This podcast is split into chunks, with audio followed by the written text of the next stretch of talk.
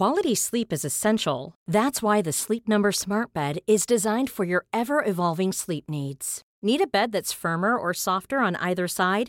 Helps you sleep at a comfortable temperature? Sleep Number Smart Beds let you individualize your comfort so you sleep better together. JD Power ranks Sleep Number number 1 in customer satisfaction with mattresses purchased in-store. And now save 40% on the Sleep Number limited edition Smart Bed for a limited time.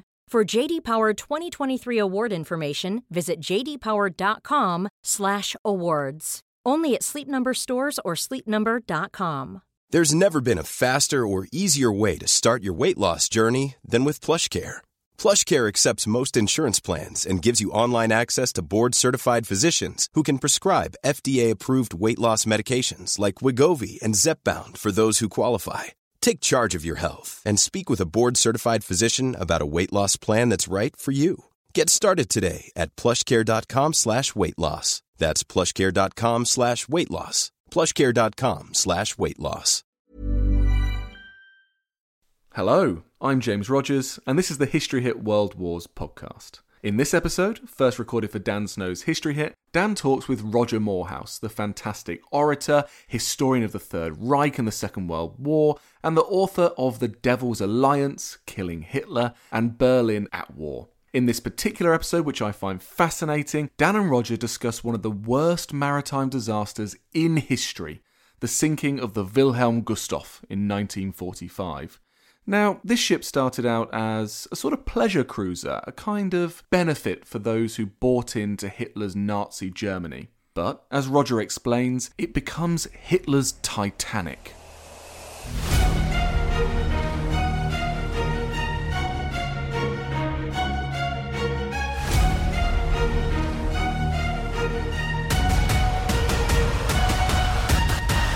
This is really one of the most extraordinary stories. Let's talk about the ship itself, and then we'll get Yeah. on to the tragic circumstances of its loss at sea. Was this a particularly enormous ship, was it, or were there just lots of people? Um, at the time? not especially enormous. It was, uh, I think, 26,000 tons off the top of my head, which is about roughly half the displacement of the Titanic. So it's not massive. It's a, it's a good sized cruise ship. It had space for a complement of about 500 crew and 1,500 passengers. So it was a good size. Would be a good size even by modern standards. And what does it do? So it's launched in 1937. Uh, Yep. It then spends the next few years doing what? what's peculiar about its early history, uh, we you know those that know anything about the Gustloff will know broadly the circumstances of its sinking, which we'll talk about in a minute. But what I wanted to do with this ebook is to try and look at the sort of the history of the book, history of the of the vessel in the round. So, you know, that it's not just its final voyage and its final sort of two days of its life that are interesting. I think it actually tells you a much wider story. Um, it was actually uh, the first purpose-built cruise ship um, for the Nazi leisure time organization, which was known as, as Kraft durch Freude, Strength Through Joy. They had already, by the time that the Gustloff is laid down in 36, they had already requisitioned existing ships to serve as their cruise liners, but this was the first one that they'd actually laid down and built themselves as you know purpose built for their for their uh, organization so that that in itself i think makes it quite remarkable So what's um, what's the difference between a Nazi cruise liner and a normal cruise liner? Are there any sort of features that they particularly wanted to install? well, I I mean, it, it's uh, uh, it sounds a, a slightly sort of um, almost a silly question, Dan, but it's not actually because there are some features of the Gustloff which are quite peculiar. Um, this organization, Kraft durch Freude, is actually rather important in the history of Nazism. It's one of those aspects of the story of the Third Reich that I think we conventionally overlook, uh, particularly in the West. Our view of how the Third Reich functioned tends to focus on the oppression, if you like, the um, you know the Gestapo, the SS, uh, the Holocaust, all of that narrative of of uh, peoples under the heel of the Nazi jackboot. Um, there is, of course, another side to that story. Um, you know, any system like that needs to have a carrot as well as a stick. Uh, and in a sense, the KDF was part of that carrot. It was part of the appeal that the Nazis sold to their own people and said, "Look at all the benefits that you get from being part of this this Nazi or the this the, the German national community, as they called it." Um, so the KDF was set up right at the beginning of the Third Reich, and it's basically providing free time activity. It was a key part of the sort of totalitarian ambition, the idea that the regime should have its fingers in absolutely every aspect of your life, from your workplace through to your free time to through to your political activity, whatever it would be, sporting activity, everything in free time was run by the KDF and was suitably sort of Nazified. So it was a very important part of the of the broader story of the Third Reich, actually, and it's one that we traditionally forget. So it's running, you know, the KDF is running you know, after work, weekend rambles. It starts running holidays for the German people as well. And really, it's one of the sort of progenitors of the of the package holiday.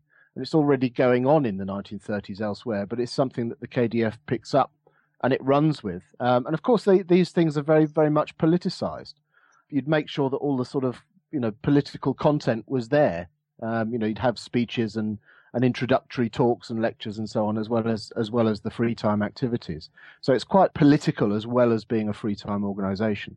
So to come back to your question about what what uh, was specific about the Wilhelm Gustloff, I said it was it was um, purpose built by the Nazis for this purpose, and um, it had, for example, it was a classless ship. That's one of the peculiarities. Had no diff, no differentiation between classes. Everybody paid the same. Everybody had a cabin that had a you know a window and an outside view. Um, so it's that it sort of ties in with the the, small s socialist aspect of the national socialist idea. You know, everyone was equal as long as you're in a part of the German nation and a part of the German folk. Uh, everyone's equal within that. So that was one aspect.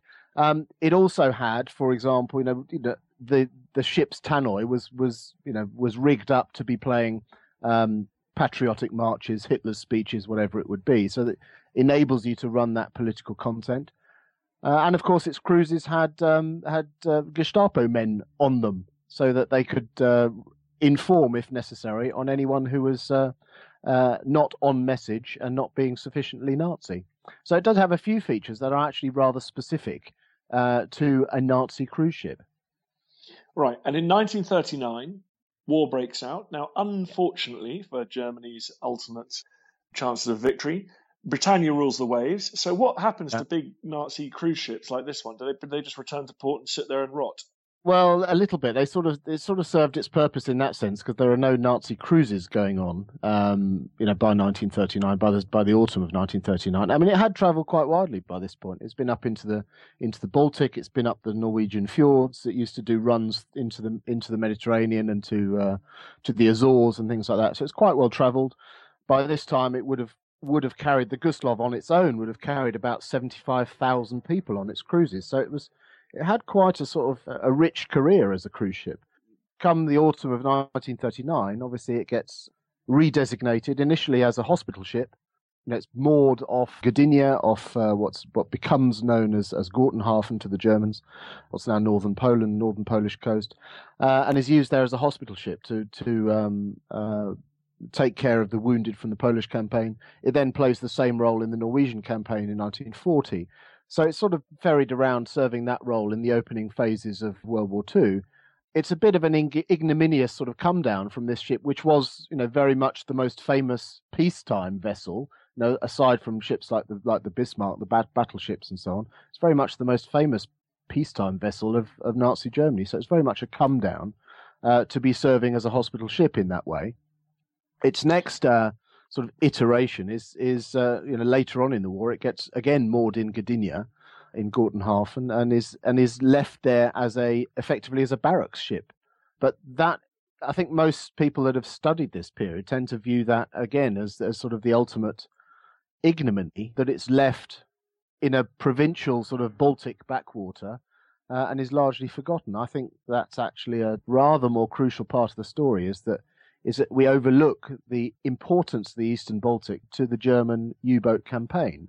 And it was actually serving a very important purpose there as a barrack ship for one of those U boat detachments. At what stage does it enter infamy, if, if you like? What, why does this name echo down the years? You have to fast forward a bit to um, very close to the end of the war, January of 1945. And at that point, the uh, Soviets are already making major inroads into, they've already entered German East Prussia, for example. They're making major inroads into occupied Poland. So Warsaw, for example, is liberated in the middle of January 1945. Uh, so the Soviets are very much on the way at this point. And the Germans um, set up an operation which is called Operation Hannibal, uh, which is quite remarkable. And I, and again, I think in uh, Western historiography, ma- massively understudied. Um, it is an enormous evacuation operation from the German eastern provinces uh, via the Baltic predominantly. And they use almost any ship they can get their hands on, um, cruise ships, freighters, you know, anything, anything they can find, um, to evacuate wounded uh, military personnel, um, to evacuate troops that are still capable that can be shifted to another theatre, but also some of the many, many thousands, hundreds of thousands of civilian refugees who are being sort of pushed westwards on the bayonets of the Red Army at this point.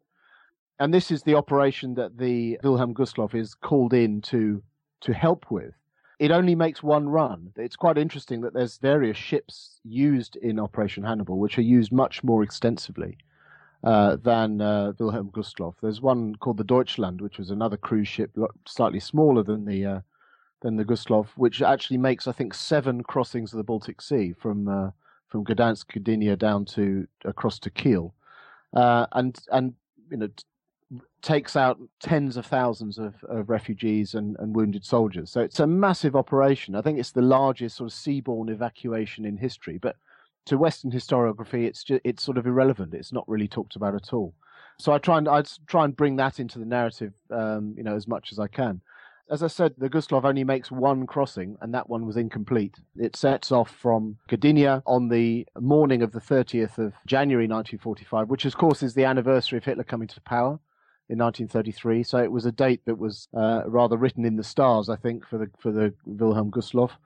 And that night, it was cruising westwards about sort of 20 miles off the North Polish coast, the Pomeranian coast, and was torpedoed by a Soviet submarine. Uh, was hit three times uh, across her flanks and sank in 40 minutes, which of itself was a fairly common fate. A lot of ships, even operation, even ships uh, used in Operation Hannibal, uh, suffered a similar fate. What's peculiar, I think, about the the Gustloff story is that when she was torpedoed and when she went down, she was carrying somewhere around 11,000 people. 11,000 uh, people. Hang on, yeah. how many has she been built for? She was built for uh, and designed for basically 2,000, 1,500 passengers, about 500 crew. So there must uh, have been people clinging on the railings. I mean, absolutely. It was packed. it was absolutely packed to the gunnels. You know, standing room only. The vast majority of those on board were women and children. There are military personnel, there are wounded military as well, uh, but the vast majority are civilians, and most of those are women and children. So you only have to imagine the sort of horrific scenes in the Baltic. The Baltic Sea is extremely cold in January 1945, as it is in any January. The ship lists very heavily to the port side, so as I said, in 40 minutes, it's basically she's basically sunk and you're left. I mean, many of those, many of the dead from the Wilhelm Gustloff never get out of the ship, which is another sort of horrific thought. It's quite an astonishing story. There are basically, by the time they sort of various vessels come in for a rescue operation to try and um, pick up survivors and all the rest of it, by the time they get to shore, they have 1,252 survivors and it leaves us with an estimate, and it is only an estimate because those that were letting all the refugees on the ship at Gdynia essentially stopped counting at about 8,000. So the estimate is there were about 11,000 on the ship when she sailed, uh, which gives us a total of about 9,500 dead, uh, which makes it the largest maritime disaster in history. If you're looking for plump lips that last, you need to know about Juvederm lip fillers. With Juvederm Volbella XC and Juvederm Ultra XC, your lip look, whether it's subtle or bold, can last up to one full year with optimal treatment and no additional maintenance. Find a licensed specialist and see if it's right for you at Juvederm.com today. That's J U V E D E R M.com. Add fullness to lips in adults over 21 with Juvederm Volbella XC or Juvederm Ultra XC. Do not use if you have severe allergies or a history of severe allergic reactions, or if you're allergic to lidocaine or the proteins used in Juvederm. Tell your doctor if you have a history of scarring or taking medicines that decrease the body's immune response or that can prolong bleeding. Common side effects include injection site redness, swelling, pain, tenderness, firmness, lumps, bumps, bruising, discoloration, or itching. As with all fillers, there's a rare risk of unintentional injection into a blood vessel, which can cause vision abnormalities, blindness, stroke, temporary scabs, or scarring. For full important safety information, visit juvederm.com. This Mother's Day, celebrate the extraordinary women in your life with a heartfelt gift from Blue Nile. Whether it's for your mom, a mother figure, or yourself as a mom, find that perfect piece to express your love and appreciation. Explore Blue Nile's exquisite pearls and mesmerizing gemstones that she's sure to love. Enjoy fast shipping options like guaranteed free shipping and returns. Make this Mother's Day unforgettable with a piece from Blue Nile. Right now, get up to 50% off at BlueNile.com. That's BlueNile.com. Quality sleep is essential. That's why the Sleep Number Smart Bed is designed for your ever evolving sleep needs. Need a bed that's firmer or softer on either side? Helps you sleep at a comfortable temperature? Sleep Number Smart Beds let you individualize your comfort so you sleep better together. JD Power ranks Sleep Number number 1 in customer satisfaction with mattresses purchased in-store. And now save 40% on the Sleep Number limited edition Smart Bed for a limited time. For JD Power 2023 award information, visit jdpower.com/awards. Only at Sleep Number stores or sleepnumber.com.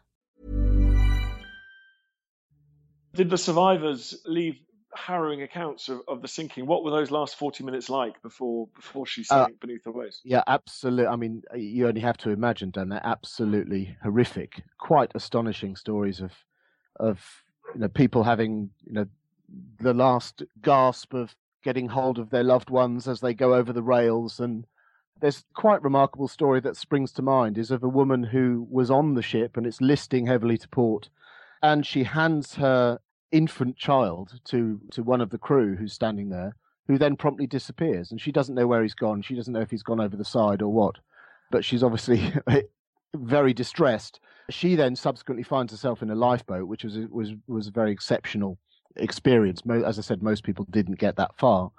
Subsequently, onto a rescue ship, at which point a character appears out of the gloom and hands back the child.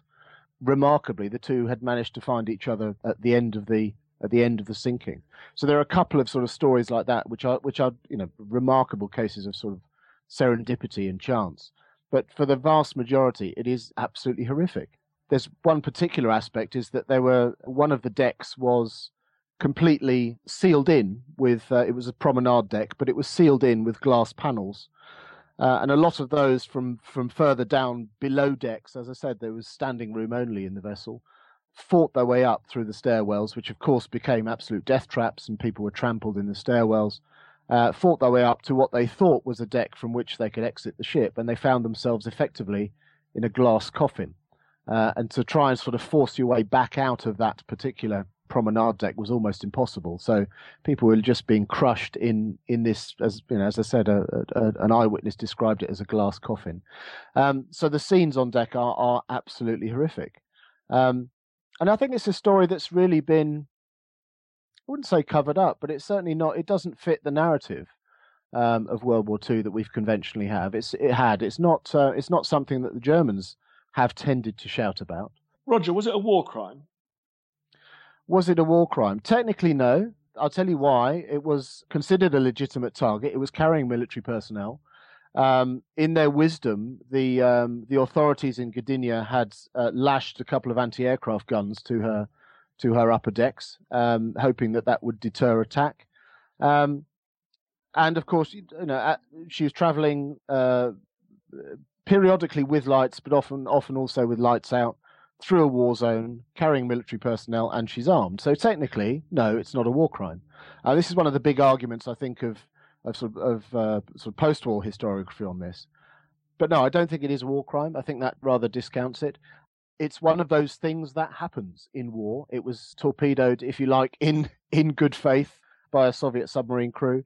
They, of course, never expressed any any remorse for what they did. They saw it as a normal um, you know, acts of warfare in, in 1945. It is cruel. The vast majority of those that are killed are women and children. Um, it's cruel, but war is cruel, unfortunately. Um, but I, I don't class it as a war crime. And obviously, the Soviets never never apologized for it, as it were, but they they no. didn't regard it as as they regarded it as a legitimate military target. Absolutely, and it's I mean the, actually the story of the captain of the uh, submarine is very interesting as well. He was a chap called Marinesko, uh, who was himself a very flawed character. Uh, and uh, was sort of on his last chance as a as a submarine commander in 1945, and then he ended up sinking the Wilhelm Gustloff, one of the sort of uh, you'd imagine the greatest achievement of his career he was subsequently sort of stripped and went put down to the ranks uh, for his previous misdemeanors and ended up in a in a succession of uh, work camps in Siberia. It was almost his redemption, but not quite. I mean, his story is quite a remarkable one, and he's only given the um, you know the highest order, the Order of Lenin. He's only awarded that posthumously, actually by Gorbachev in 1989. So his story is quite a quite an interesting one as well. Uh, but no, it's certainly not regarded by as I, as far as I can tell, certainly not by the Russians or by the Soviets before them, uh, and certainly not by um, most sober observers. It's not regarded as a war crime. Roger, in Germany, does this stand out in what was the darkest period in German history as a uniquely awful event, or is it just swept up with all the other terrible things that were going on across Central Europe? I think it tends to be swept up uh, certainly in the German mind, it tends to be swept up with, uh, as you say, all of the other awful events of that period, um, and perhaps rightly so. There's, you know, if you look at the the death toll there, it's it is quite horrific to our modern sort of peacetime eyes, but in terms of 1945, it's a drop in the ocean, really, no pun intended. But so I think I think you know partly correctly, it does get sort of subsumed into that general horror of the end of the war. Um, what I think is a bit more interesting, certainly in, in the German view, is how this has been uh, initially almost you know deliberately forgotten. Um, so I think you used the phrase "swept under the carpet." Um, it was a li- that's a little bit the case with the Wilhelm Gustloff because it because it falls into the category of German victimhood, and German victimhood was something that for a long time post-war, actually until comparatively recently, but really until the last twenty years or so, was something that really couldn't be mentioned in polite society. So the Germans were the perpetrators, they were the ones that started the war, they were the perpetrators of the Holocaust. Uh, and to talk about German victimhood at the same time in World War II was distasteful. Uh, and Germans didn't do it. So stories like this just got just didn't get talked about, got largely forgotten. And it's very interesting the career of the chap who actually did most of the sort of hard work of researching the story of the Wilhelm Gustloff, a chap called Heinz Schön, um, he was actually on the ship as a as a young man, as an 18 year old, and survived, um, and uh, essentially spent his entire life until he died in 2013. Uh, researching, collecting eyewitness accounts, collecting information, and he pub- published a number of books uh, over that period, but was was very very much out on the fringes, was very much forgotten, you know, considered to be um, you know someone who was uh, slightly beyond the pale and you know uh, beyond polite society. Um, so this is where you know, sort of German historiography gets to. It doesn't talk about that stuff until about 20 years ago, and it's quite interesting. There is a shift that the uh, the Gustloff story is is is front center in Gunter Grass's novel um, Crab Walk, which I think from memory came out in 2002.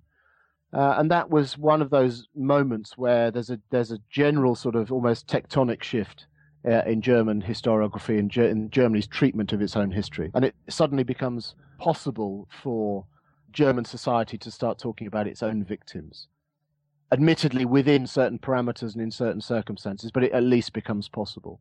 And Schön, at the very end of his career and at the end of his life, he has this sort of swan song of being someone who is um, who is uh, you know considered interesting and is he, uh, is invited to the conferences and, and comes back in from the cold, as it were. So there's a very interesting sort of sub narrative here of how Germany treats its own history and how it has done post-war. Roger, as always, it's great to have you on History Hit. Thank you so much. The book is available as an ebook, is it? Tell us quickly how you get That's it. right. It is. It's a it's a, an, a Kindle single, so it's an ebook available via Amazon. The title is Ship of Fate. And uh, thank you for reminding us all about the worst maritime disaster of all time that uh, probably most of us had never heard of. Thanks very much.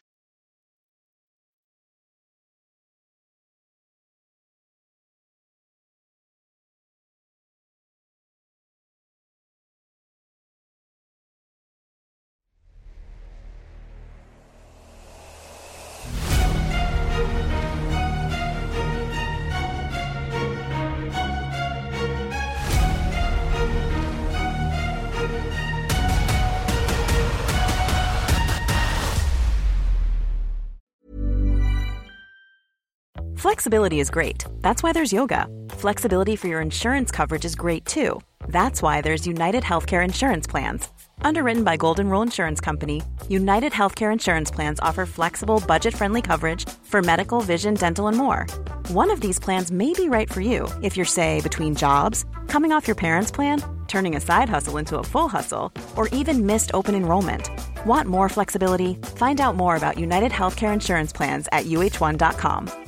Even on a budget, quality is non-negotiable. That's why Quince is the place to score high-end essentials at 50 to 80% less than similar brands. Get your hands on buttery soft cashmere sweaters from just 60 bucks, Italian leather jackets, and so much more. And the best part about Quince, they exclusively partner with factories committed to safe, ethical, and responsible manufacturing. Elevate your style without the elevated price tag with Quince. Go to quince.com slash upgrade for free shipping and 365-day returns. And before you go, remember as a Warfare listener, you get a special discount at History Hit. Subscribers get access to blissfully uninterrupted, ad free podcasts and thousands of hours of history documentaries. You've got everything from the American Revolution to my own documentaries like Traces of War, Weapons of War, and 24 Hours in Normandy, where I follow in the footsteps of the Green Howards on D Day from their beach landings to being awarded the Victoria Cross and all the way through their first day where they made it seven miles inland further than any other British or American unit. So head over to historyhit.com forward slash subscribe or follow the link in the show notes and use the code WARFARE to get 50% off your next three months. That's the code WARFARE to get 50% off. And if you're an Apple listener, you can subscribe for new ad free episodes within the app. So give it a go. I know you're gonna love it.